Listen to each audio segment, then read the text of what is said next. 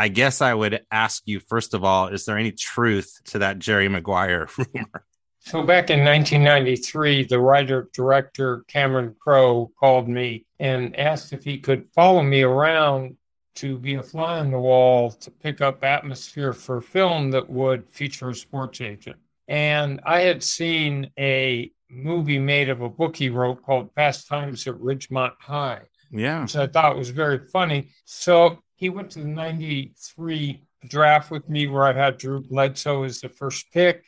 He went up to the press conference with Bill Parcells and the Patriots. He came to the league meetings in 93 in Palm Desert to pro scouting day at SC, to a series of games, Super Bowl parties.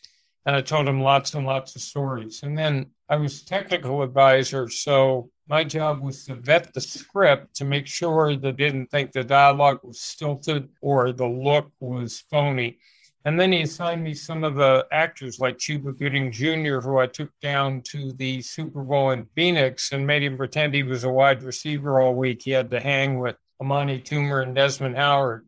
So it's been 25 years, and every time I go out to dinner or go into an airport, someone runs up and either says four words to me or asks me to say those four words, and they start with "Show me the honey." well, it's funny, Gary, because the movie keeps being reshown somewhere or another almost every day, uh, even though it's been that long. Right. So, you know, I'm sure you don't want to share all of your secrets because negotiation is a big part of what you do. But what are some of the key components when you're in a negotiation session with a client and you're negotiating with the professional team or the business, what are some key things that you think about going into that process? Well, Gary, I think the most important skill in life is listening.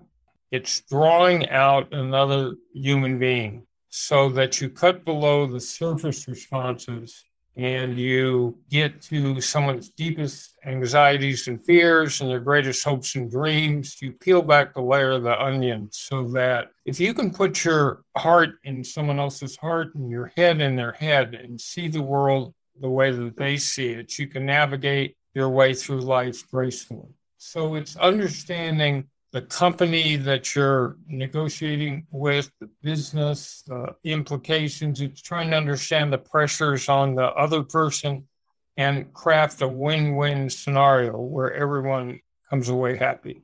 It's a good rule of life.